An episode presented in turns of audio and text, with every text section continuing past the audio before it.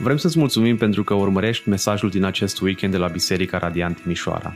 Ne rugăm ca să fii încurajat și provocat de Cuvântul lui Dumnezeu. Poți afla mai multe despre noi pe www.bisericaradiant.ro Pe finalul uh, serii uh, din cartea Iona, poți fugi, dar nu te poți ascunde. Um, vreau să finalizez capitolul uh, duminica asta, dar Duhul Domnului nu m-a lăsat și vom mai avea încă un mesaj săptămâna, săptămâna viitoare.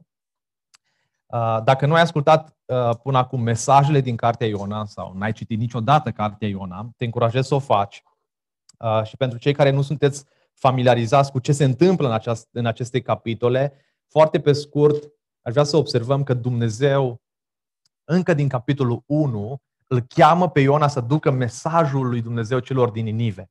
Dar Iona nu ascultă de Dumnezeu, fuge departe de fața lui Dumnezeu la Tarșiș, pentru că chemarea pe care Dumnezeu o face pare imposibilă pentru, pentru Iona. Iona nu putea să înțeleagă cum Dumnezeu poate să-i ceară să meargă cu un mesaj la poporul dușman al lui Israel. Și Iona alege neascultarea și crede că poate să fugă departe de fața lui Dumnezeu. Dar el conștientizează că oriunde ar merge, Dumnezeu este prezent.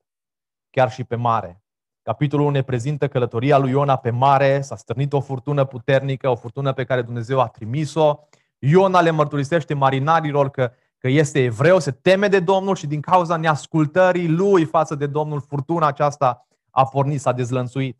Și Iona le spune că singura soluție uh, ca furtuna să se oprească este să îl arunce în mare. Parcă l-auzim pe Iona în capitolul 4, vreau să mor, mai bine mor. Uh, după ce marinarii îl, îl aruncă în apă, furtuna se oprește imediat și când au văzut ei că marea se oprește, acești oameni își dau seama că ceva e la mijloc, e doar mâna lui Dumnezeu. Că doar El poate să facă lucrul acesta și se închină lui. Versul 17 din ultimul capitol este o introducere la capitolul 2, la rugăciunea fugarului. De data aceasta este strâns la menghină și uh, se roagă. Dumnezeu îi oferă harul lui Ionaș și trimite salvare Uh, prin peștele uh, mare care îl înghite. Textul ne spune că el stă în pântecul peștelui trei zile și trei nopți. Și acolo, în strâmtorare, în pântecul peștelui, Iona îl cheamă pe Dumnezeu. De acolo se gândește că ce bine ar fi prezența lui Dumnezeu. A fugit de prezența lui Dumnezeu, dar vrea să vadă din nou templul lui Dumnezeu, fața lui Dumnezeu, prezența lui. Cu alte cuvinte, să gândește și mărturisește că mântuirea este doar a lui Dumnezeu și își dorește această eliberare din, uh, din pântecul peștelui. În capitolul 3 vedem că Dumnezeu îi oferă har și îl cheamă a doua oară pe, pe Iona îi spune, du-te și du mesajul acesta al meu. Iona e dat afară din gura peștelui și Dumnezeu îl cheamă a doua oară să predice cuvântul lui Dumnezeu. Asiria a fost atunci cea mai mare putere din lume și cea mai, cea mai crudă. Este de înțeles că la început Iona nu a vrut să meargă și să predice. Însă de data aceasta vedem că ascultă de Dumnezeu și predică cuvântul pe care Dumnezeu l-a încredințat. 40 de zile și Ninive va fi nimicită. În capitolul 3 se întâmplă un lucru incredibil. Oamenii din Ninive au crezut în Dumnezeu. Eu n-aș dorea din toată inima ca acești oameni să fie rași de pe fața pământului. Dar Dumnezeu le de har, se pocăiesc. De la cel mai mare până la cel mai mic. Se smeresc înaintea lui Dumnezeu. Și capitolul 3 am văzut duminica trecută că se încheie în felul următor. Dumnezeu a văzut faptele lor și cum se întorceau ei de la calea lor ce area și s-a căit de răul pe care zisese că, la, că îl va face acestora și nu l-a mai făcut. Observăm un procentaj de 100% a pocăinței oamenilor la mesajul lui Iona. Nu ne-am dorit lucrul ăsta? Să mergem prin Timișoara, noi o biserică mică de vreo 40 de membri, 50 de, de oameni și când predicăm Evanghelia, să auzim că toată Timișoara s-a pocăit în, în 5 zile, în 3 zile. Asta s-a întâmplat la Iona. Un procentaj de 100%. Niciun profet, niciun evanghelist din lumea asta n-a mai avut parte de o asemenea trezire. Nu e așa că ar fi fost frumos ca uh, cartea Iona să se încheie chiar aici, în capitolul 3. Din punctul meu de vedere era foarte bine se încheie frumos, Iona ascultă, Iona merge și duce mesajul, oamenii se, se întorc la Dumnezeu. Însă apare capitolul 4. parcă ești într-un serial, da? un serial care nu se mai termine, tot mai apare ceva. Și parcă ne-am așteptat și după capitolul 4 să mai apară un serial, să mai fie un capitol. Dar nu se întâmplă lucrul ăsta. Și din acest capitol 4 învățăm că Dumnezeu nu este interesat numai de lucrarea sa, ci Dumnezeu este interesat și de inima slujitorului său. Dumnezeu nu e interesat doar de lucrarea pe care o facem noi. Dumnezeu e interesat și de inima noastră. Cum facem această lucrare? Și de asta era interesat Dumnezeu, de inima lui Iona. Dumnezeu vrea să-l învețe pe Iona ce înseamnă harul lui. Dar putea să citim această carte și să ne întrebăm, Doamne, ce vei face cu Ninive? Dar întrebarea este, Doamne, ce vei face cu Iona? Întrebarea în dreptul nostru este, Doamne, ce vei face cu mine după ziua de astăzi? Ce vei face cu inima mea? Cum mă vei transforma în timp, în săptămâni? Doamne, am nevoie de Tine. Eu am nevoie de Tine. Eu mă, mă, mă asemăn cu Iona. Și Domnul îl învață harul. În capitolul 2 vedem că uh, Domnul învață har pe Iona printr-un pește. În capitolul 4 vedem că Dumnezeu îl înveață pe Iona har printr-o, printr-o plantă uh, și prin, prin mila lui. Și astăzi aș vrea să ne uităm la atitudinea inimii lui Iona, la atitudinea fugarului Iona.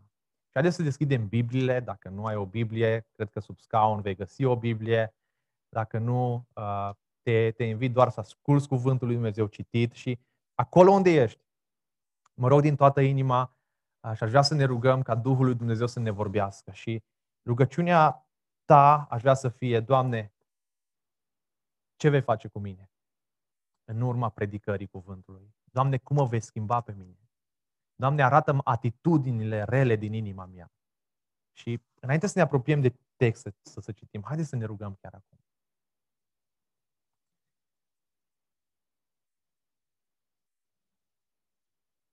Doamne, Tată, stăm din nou în fața cuvântului Tău și îți mulțumim că, că ne oferi acest har, această oportunitate să auzim cuvântul Tău și în dimineața aceasta. Doamne, dar nu vrem doar să-L auzim, vrem să și-L trăim.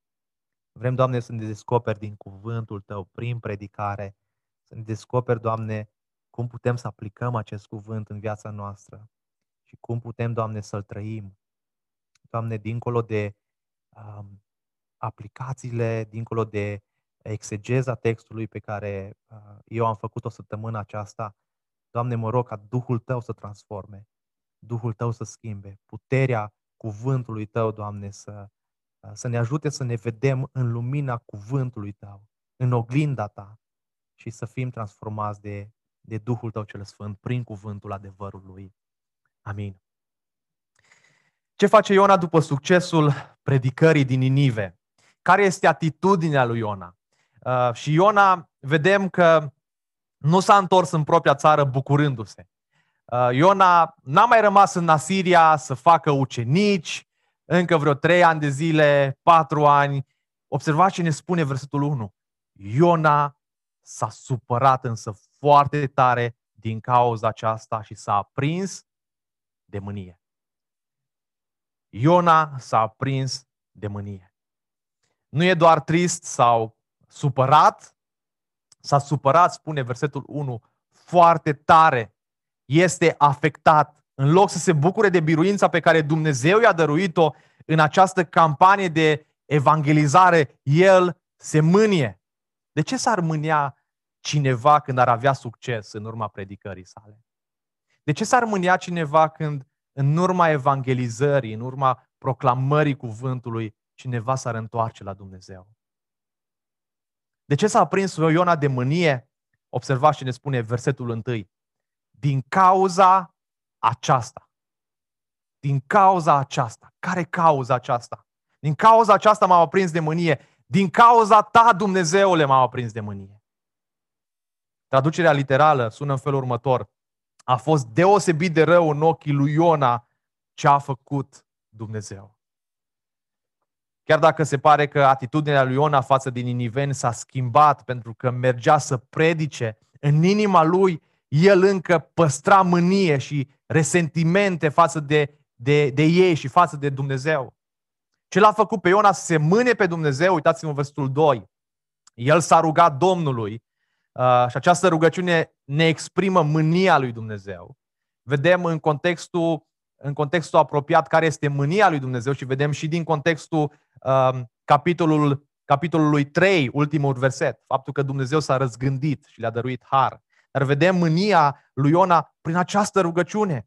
În această rugăciune înțelegem de ce Iona a fost atât de reticent să meargă la Ninive. Și am putea spune că versetul ăsta, rugăciunea aceasta este cheia întregii cărți uh, a lui Iona. Ascultați rugăciunea lui. O, Doamne, nu este aceasta tocmai ce spuneam eu pe când eram în țara mea?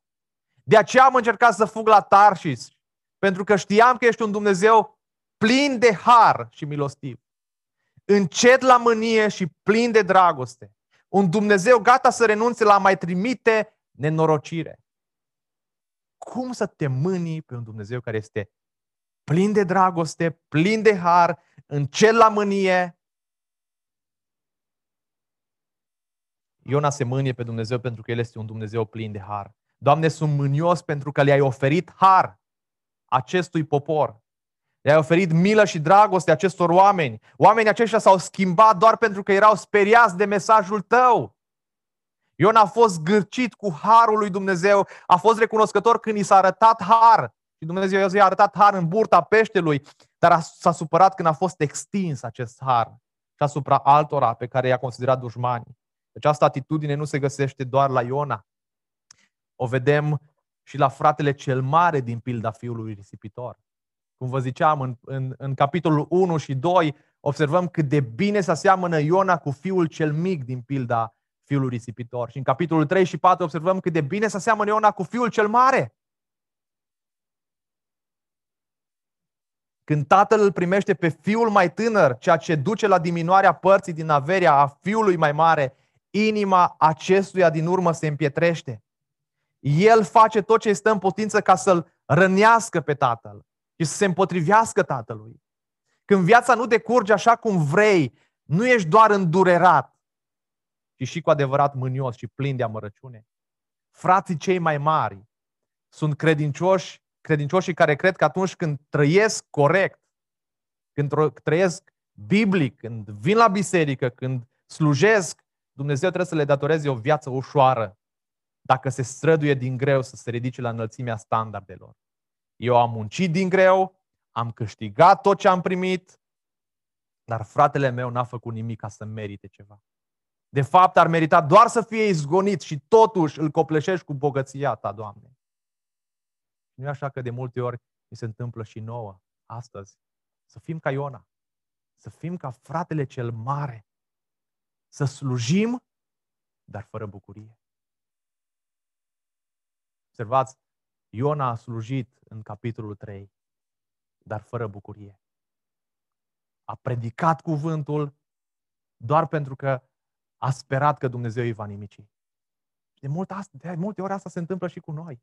Slujim, o facem, sperând că Dumnezeu ne va da, că Dumnezeu ne va binecuvânta. Venim la biserică sperând că poate, să, poate îl îmbunăm pe Dumnezeu. Poate ne va primi la sfârșitul vieții în împărăția Lui. Vreau să te întreb în dimineața aceasta, găsești tu bucurie în Dumnezeu? Găsești bucurie în, în a sluji pe Dumnezeu? Slujești ca să obții ceva? Ca să fii văzut? Ca să fii apreciat? Nu e așa că ne place să beneficiem de har, la fel ca Piona, dar ne este așa de greu să dăruim acest har oamenilor. Mai ales când Dumnezeu ne pune într-o comunitate cu oameni și toți oamenii sunt diferiți decât noi. Poate dificili, poate greu de discutat, greu de abordat. Dumnezeu ne cheamă să arătăm har. Dumnezeu îl învață pe Iona harul său. Iona se mânie pe Dumnezeu pentru că El este un Dumnezeu milostiv.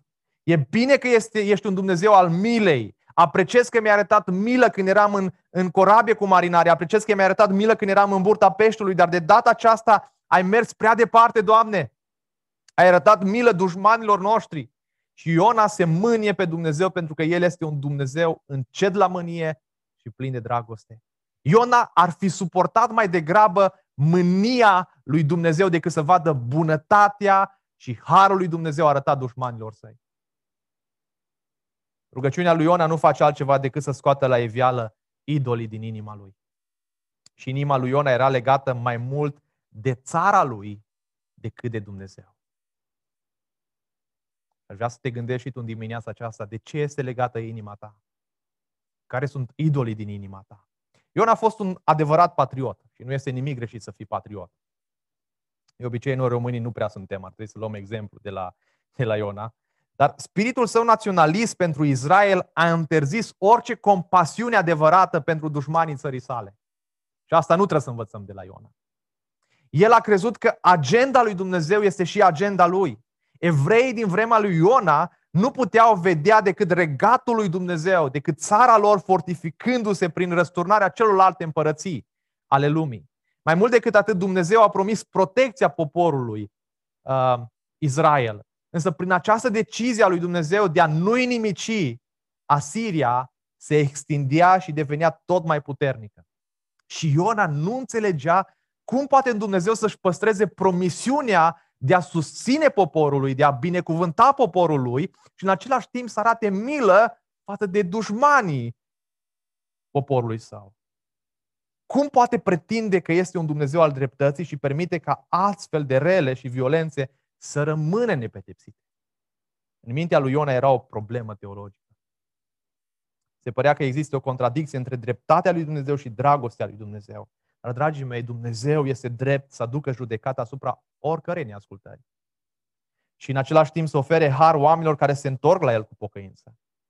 Atitudinea lui Iona de mânie scoate la iveală neîncrederea lui în Dumnezeu. Dacă Ninive nu se pocăiesc, dacă Ninive, ninivenii nu se pocăiesc cu adevărat, oare ce se va întâmpla?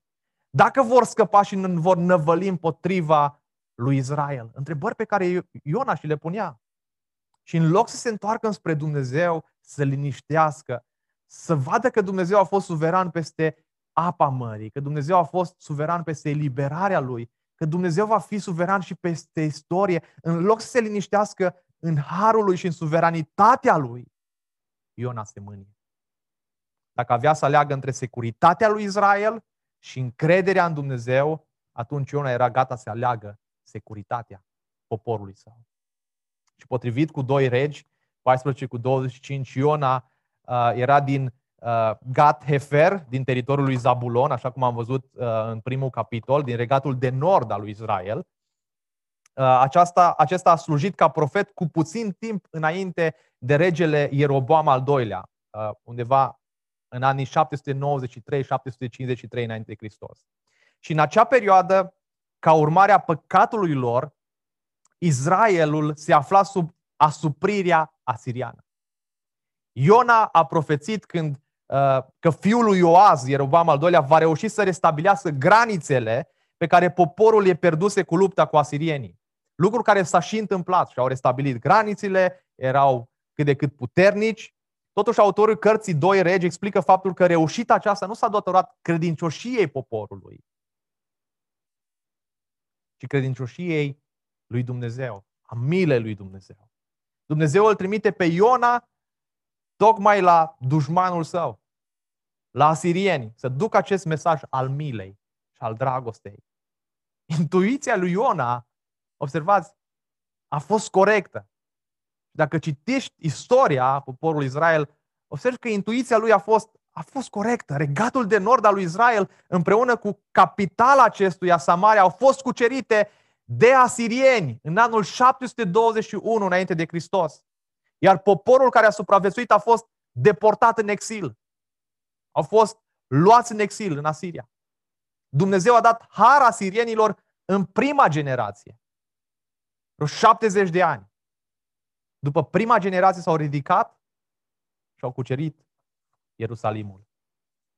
Și suntem tentați, știind această istorie, să spunem, Totuși Iona a avut dreptate că s-a mâniat pe Dumnezeu. Dumnezeu a greșit. Însă Dumnezeu vrea să-l învețe pe Iona dependența de el. Dumnezeu nu greșește niciodată. Indiferent ce se întâmplă în viața ta, indiferent prin ce treci, Dumnezeu nu greșește niciodată. Vreau să te întreb, ești gata să te încrezi în Dumnezeu chiar și atunci când pierzi controlul? Chiar și atunci când nu mai ai nicio pârghie? Ești gata să te odihnești în suveranitatea Lui, să alegi să te încrezi mai mult în El decât în tine? De ce ți este mai mult legată inima ta? De Dumnezeu sau de lucrurile din jurul tău?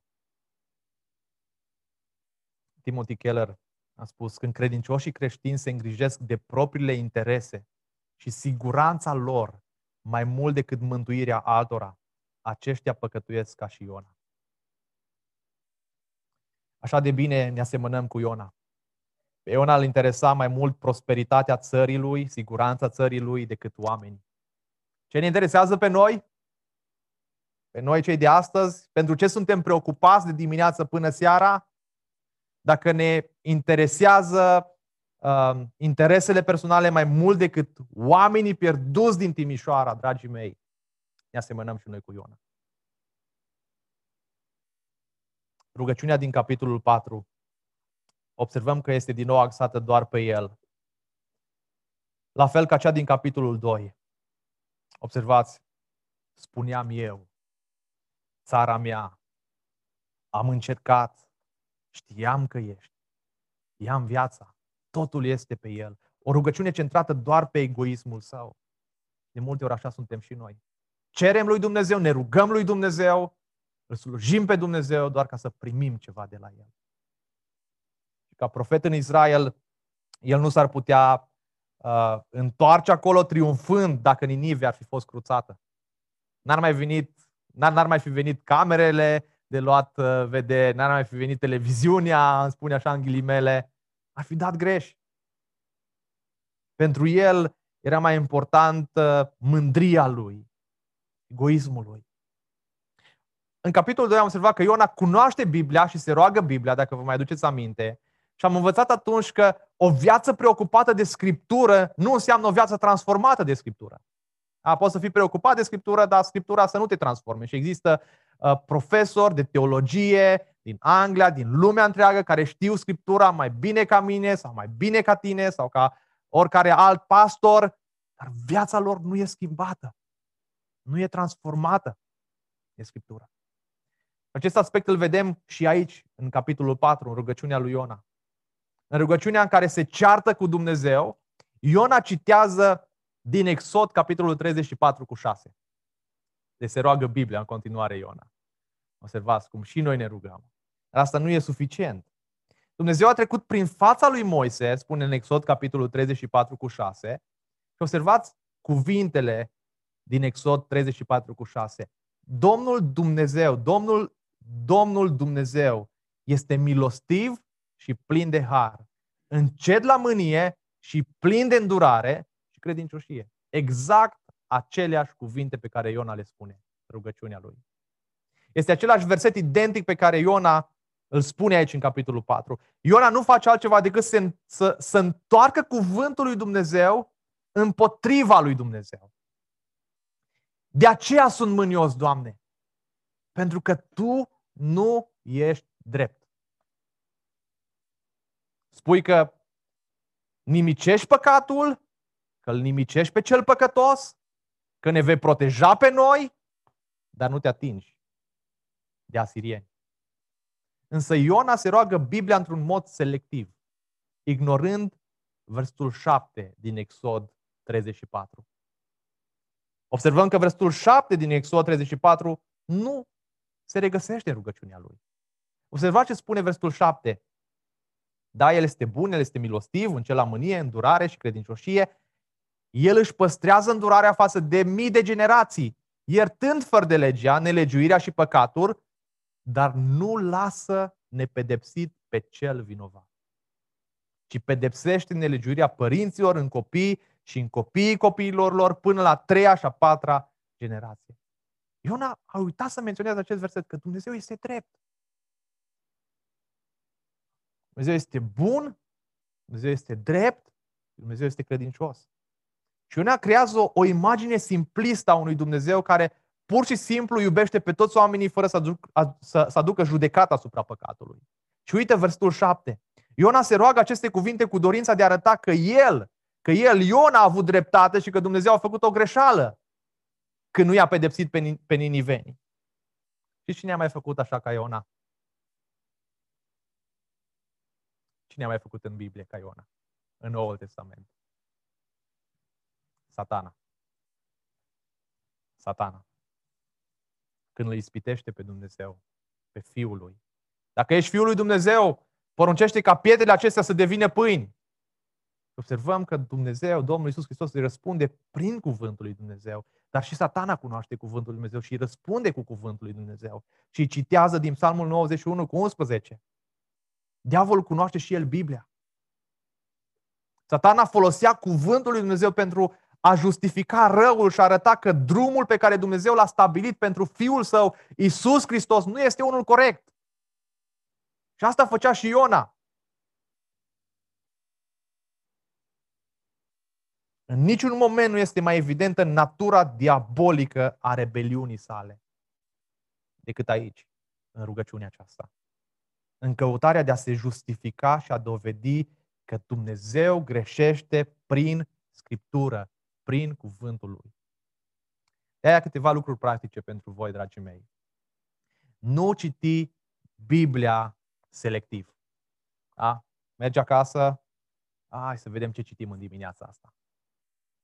Deschidem Biblia. Citim un verset și închidem la loc. Nu citi Biblia selectiv. Citește-o pe cărți. Citește-o de la Citește Noul Testament, începe cu Matei până la Apocalipsa. Du-te în Vechiul Testament, citește Vechiul Testament, dar nu citi Biblia selectiv. Nu-ți lua doar versetele care îți plac.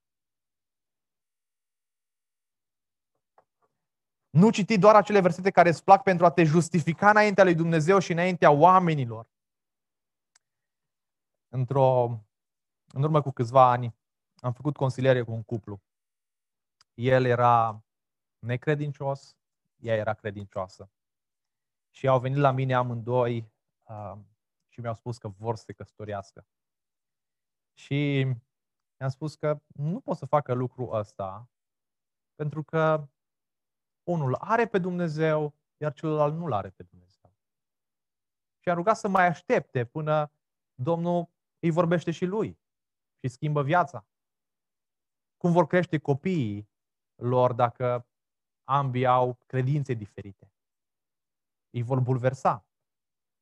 Și le-am citat din, uh, le-am citit din 2 Corinteni 6 cu 14. Uh, nu vă înjucați la un juc nepotrivit cu cei necredincioși. Că ce legătură este în neprihănire și fără de lege sau cum poate sta împreună lumina cu întunericul? Ce înțelegere poate fi între Hristos și Belial? Sau ce legătură are cel credincios cu cel necredincios? Și am, am zice, parcă n-am văzut niciodată versetele astea, dar dar uite ce scrie mai jos.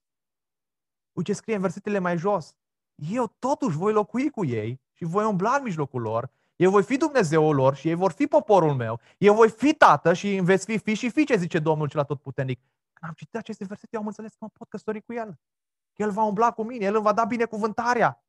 Și a spus, cu ce condiții îți va da binecuvântarea? Dacă. Încercuiește versetul dacă de acolo. Dacă vei asculta de mine îți va da binecuvântarea. De aceea nu citi doar acele versete care îți plac pentru a te justifica înaintea lui Dumnezeu și înaintea oamenilor. Nu folosi Biblia pentru a-ți arăta superioritatea. Da? Poți să, poți să uh, folosești cuvântul lui Dumnezeu pentru a-ți arăta superioritatea. Iona asta a făcut. A încercat să sucească Biblia în așa fel încât să arate că superioritatea lui este mai mare decât a lui Dumnezeu, că el are dreptate. Într-adevăr, folosirea Bibliei de către Iona, vedem că nu îi aduce bucurie, ci mai degrabă îl duce în pragul disperării. Nu este suficient să te bazezi pe un singur verset din Biblie pentru a face o doctrină din el sau pentru a-ți găsi dreptatea ta. Este un alt lucru pe care învățăm de aici. Iona a mai făcut un lucru în mânia sa. Observați versul 3. Iar acum, Doamne, te rog, ia-mi viața, că este mai bine să mor decât să trăiesc. Cu alte cuvinte, Doamne, dacă mai lași poporul acesta în viață, atunci mai bine mor. Ia-mă, te rog, te rog. Ia-mi, te rog, viața. Dacă dacă decât să văd gloria ta și harul tău transferat la neamuri, prefer să mor. Observați, Dumnezeu ia pas cu pas și se ocupă de atitudinea lui. Lucrează în profunzime la inima lui. Și dacă ești copilul lui Dumnezeu, Dumnezeu te, te va lucra, te va transforma da? și va lucra în profunzimea inimii tale. Dacă te lași modelat de Isus Hristos și uh, îl urmezi pe Isus Hristos, Dumnezeu va avea milă cu tine, va avea răbdare cu tine, așa cum a avut cu, cu Iona. Observați cum îi răspunde Dumnezeu. Versul 4. Oare faci bine că te mâni? Cum răspunde Dumnezeu oamenilor de obicei? Mereu cu o întrebare. În Geneza vedem, unde ești? Cine ți-a spus că ești gol? Ce ai făcut? Unde este fratele tău Abel? Ce ai făcut? Pe cine să trimit? Cine va merge pentru noi? Cine, să spu- cine, cine spui că sunt? Ce vrei să faci pentru mine? Saul, Saul, de ce mă prigonești? Să vezi cât de blând vine Duhul lui Dumnezeu, Dumnezeu la, la Iona și spune, oare faci bine că te mânii?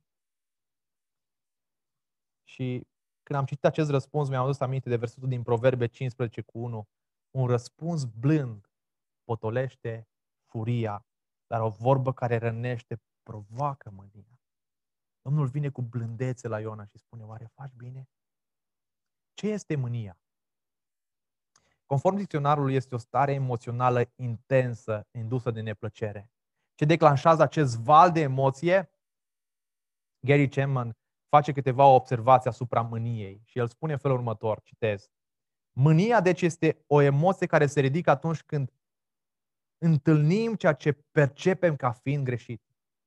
Problema este că noi ne supărăm adesea din cauza lucrurilor pe care le percepem ca fiind greșite și care de fapt nu sunt greșite sau reacționăm la un nivel când ni s-a greșit odată ca și cum ni s-ar fi greșit de 10 ori. De-a lungul timpului, mulți oameni, atât credincioși cât și necredincioși, s-au luptat cu sentimentele de mânie îndreptate împotriva lui Dumnezeu. Atunci când ceva tragic se întâmplă în viața noastră, îi punem lui Dumnezeu întrebarea, Doamne, de ce?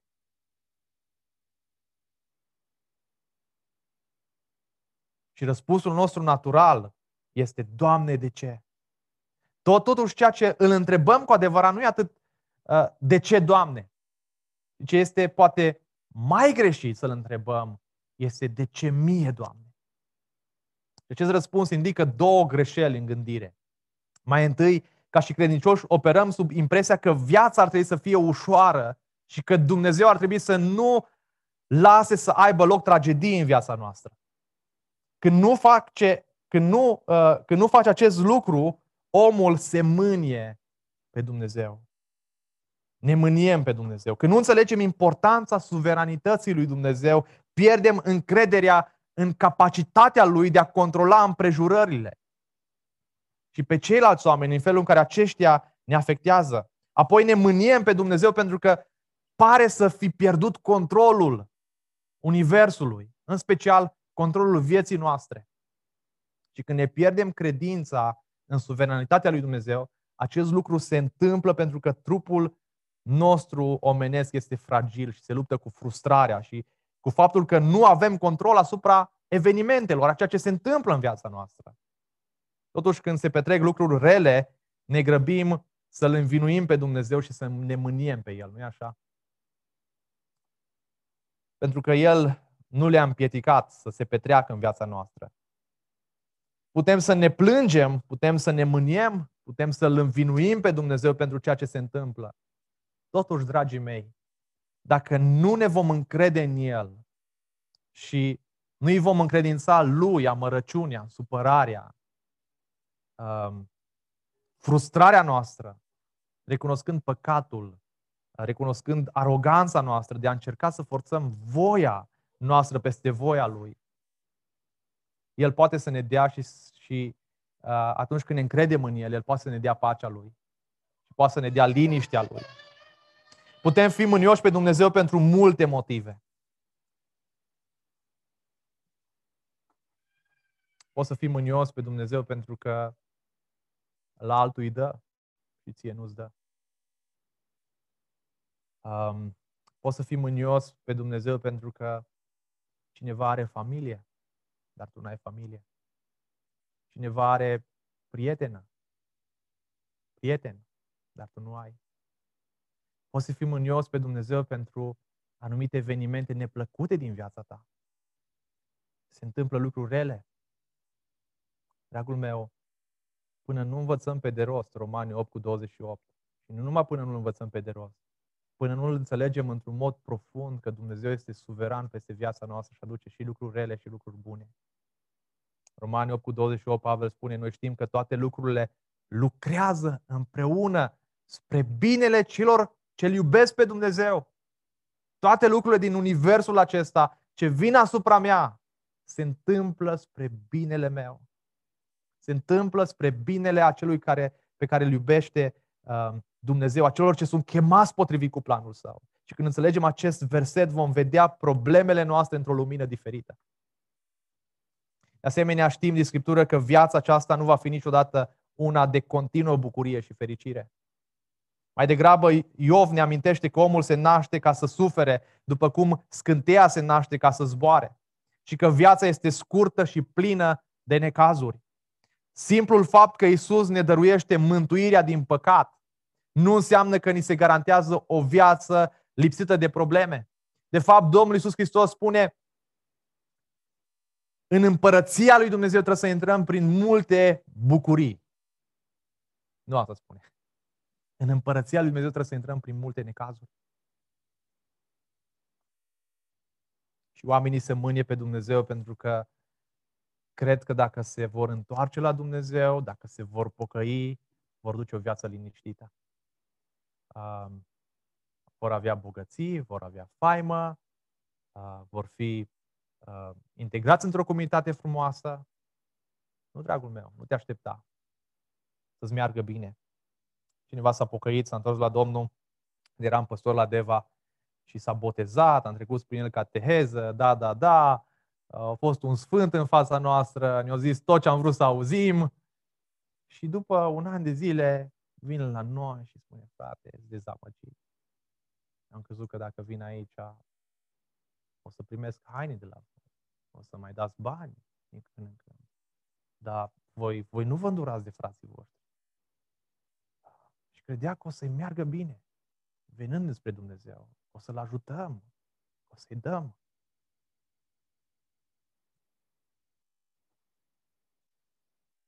Un lucru e sigur, mânia nepotrivită este păcat. Și mânia lui Iorna a fost nepotrivită și a dus înspre păcat. Când devine mânia păcat, mâniați-vă, spune Domnul. Nu e greșit să, să, să te mâni, dar să nu păcătuiești, mânindu-te. Să nu apună soarele peste mânia voastră, nici să nu dați vreun prilej diavolului. Coloseni 3 cu 8. Însă acum lăsați-vă de toate aceste lucruri, de mânie, de furie, de răutate, de blasfemie, de vorbire murdară care v-ar putea ieși din gură. Mânia nedumnezeiască urmărește apărarea de sine. Îi dă celui rău teren în viața noastră și ne poate distruge bucuria și pacea dacă nu renunțăm la ea. Mânia a pus peste Iona. Observați, observăm în capitolul 4 că de două ori întreabă Domnul de ce te mâni, de ce te mâni, de ce te mâni.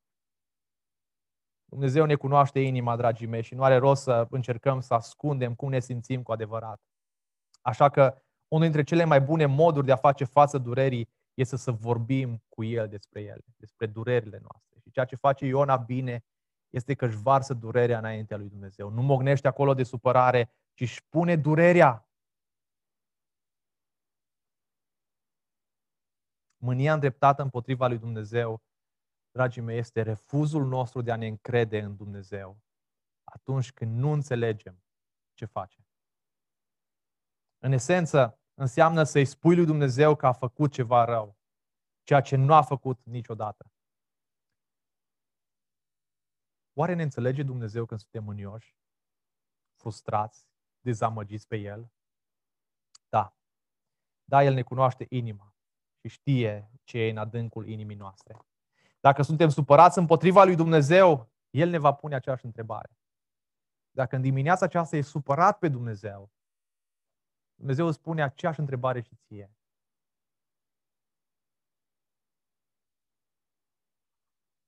Este corect să te mâni? Este corect să nu te încrezi în Dumnezeu? Este corect să fii supărat? Și răspunsul trebuie să fie întotdeauna în felul următor. Răspunsul lui Iona ar fi trebuit să, să fie, nu, Doamne. Toate căile tale sunt corecte, sunt drepte, chiar dacă eu nu le înțeleg. Mă încred în tine, mă încred în suveranitatea ta. Dragul meu, indiferent prin ce treci în dimineața aceasta, vreau să spun că singura soluție pentru sufletul tău este Domnul Isus Hristos. Singura soluție pentru mânia ta, pentru rebeliunea ta față de Dumnezeu este Isus Hristos. Și în dimineața aceasta te întreabă și pe tine. Oare faci bine că te mâni? Oare faci bine că, că, că nu vrei să asculți de cuvântul meu? Dragul meu, te invit în această dimineață să vii spre Domnul Isus Hristos. Să vii la El. Pentru că dacă vii la El, nu-ți va promite că îți va merge bine în viața aceasta, dar îți va promite că îți va da mântuirea sufletului. Îți promite că dacă te încrezi în El, în jerfa Lui, vei avea viață veșnică după moarte. Vei fi pentru totdeauna în împărăția Lui. De aceea, în dimineața aceasta, te chem la El. Te chem să vii din mânia ta, din frustrările tale, din necredința ta, să vii la Domnul Isus Hristos, care îți poate oferi binecuvântarea, viața veșnică prin Isus Hristos.